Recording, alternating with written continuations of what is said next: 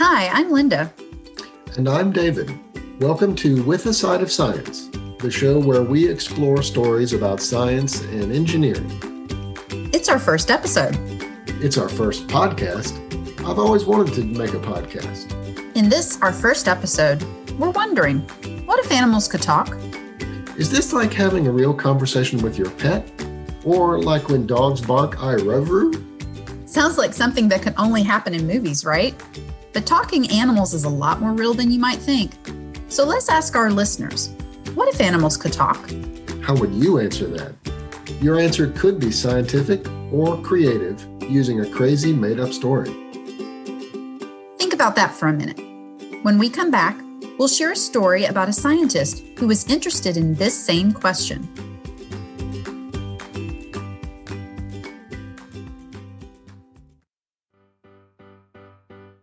Here at With a Side of Science, we are big fans of reading. We think everyone should do it parents, kids, parents, and kids. Of course, our favorite things to read about are related to science and engineering. We read books, but also magazines on those topics, and one of our favorites is McGraw Hill's Investigator magazine. It has inspiring stories of real world science and engineering with lots of beautiful pictures and interesting facts and thought provoking questions to kickstart conversations with your parents or friends. So, parents, now we're talking just to you. If you'd like to read some science with your kids this summer, go to mheonline.com slash science. That's mheonline.com slash science. For a limited time, you can use the promo code SCIENCE in the order review page to get the grade 3, 4, or 5 Investigator magazine for basically just the cost of shipping.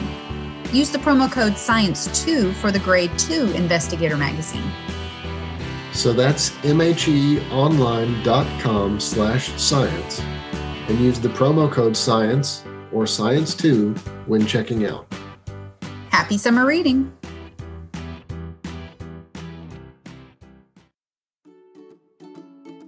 Okay, so what is this about talking animals? I read this article in the Investigator magazine called Prairie Dog Communication. It said that if you're near a prairie dog town, they might be talking about you. Talking dogs that live in towns? Are you sure you weren't reading science fiction? Well, the first thing you should know is that prairie dogs aren't really dogs. I've been lied to. They're actually rodents. They look a lot like squirrels. Take a look at this picture.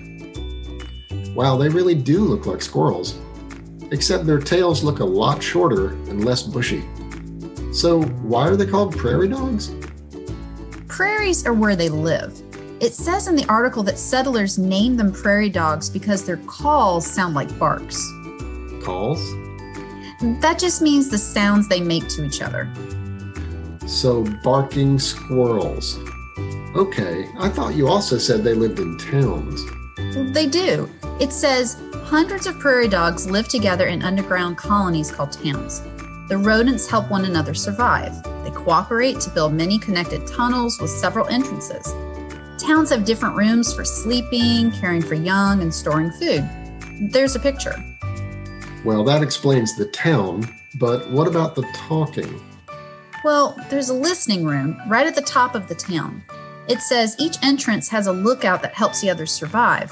When a predator approaches, lookouts make warning calls. Barks, right? I guess that's interesting, but don't most animals call to warn each other about predators? Well, that's what I thought too until I read this. They also warn their neighbors when humans are near. They even describe the people and animals. And if you come near a town, the lookouts may call you tall or skinny. They may tell the others what you're wearing. Wait, what? How do prairie dogs say all that in a bark? And how do we know they say all that?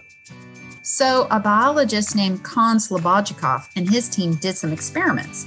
The team had four humans walk through a prairie dog town. Each of them walked through the town four times, wearing a different colored shirt each time, while the rest of the team recorded the different warning calls the prairie dogs made. Then the biologists analyzed the calls with a computer and figured out that they made slightly different calls for each person and for each person who wore a different colored shirt. They even made different calls for people of different sizes and for the same person moving at different speeds through the town. It says with one call, the rodents could say a tall, thin human was wearing a yellow shirt and moving slowly. Wow, that's incredible. Yeah, makes you wonder are other animals talking about us? Apparently, Slobodchikoff believes really sophisticated communication like this is common among animals. Says scientists just need to look for it. Maybe I should be a little more careful what I say around our cats from now on. Well, it says they might be able to talk to each other about us. It didn't say they could understand us. Well, that's a relief. I did a search for the biologist Con Slobodchikoff. There are some amazing videos that give a lot more detail about what they discovered about prairie dog communication and how they discovered it. Really? I'll have to take a look at that later. I'd love to learn more about it. But I have a question for you. What animal would you study? What do you mean? I mean, if you were trying to find out if another animal could communicate like prairie dogs, which one would you choose? Oh, I think I'd study horses. With all the neighing and whinnying, it sure seems like they're talking to each other, even to us sometimes. How about you? Definitely the cats. Now I really want to know what they're saying about me. Probably something like, You cat to be kitten me right meow. Oh, that's terrible. Not very neighborly of you. Oh, that's worse. We should stop. Yes, we should. So I learned a lot about prairie dogs today, and some really terrible animal talk puns.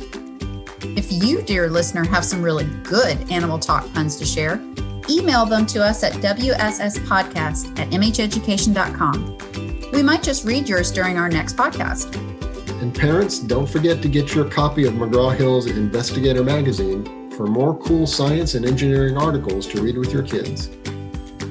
Here are just a few of the other articles in the Grade 3 Investigator magazine Medical magnets, saving sea turtles with high tech sensors, exploring the bottom of the world, studying Tyrannosaurus rex. Just go to mheonline.com slash science. That's mheonline.com slash science. And be sure to use the promo code SCIENCE or SCIENCE2 at the order review page. I'm Linda Martin, and I wrote and produced this episode. And I'm David Martin, and I edited this episode. With a Side of Science is a production of McGraw Hill. Thanks for listening. And stay tuned for more stories about science and engineering.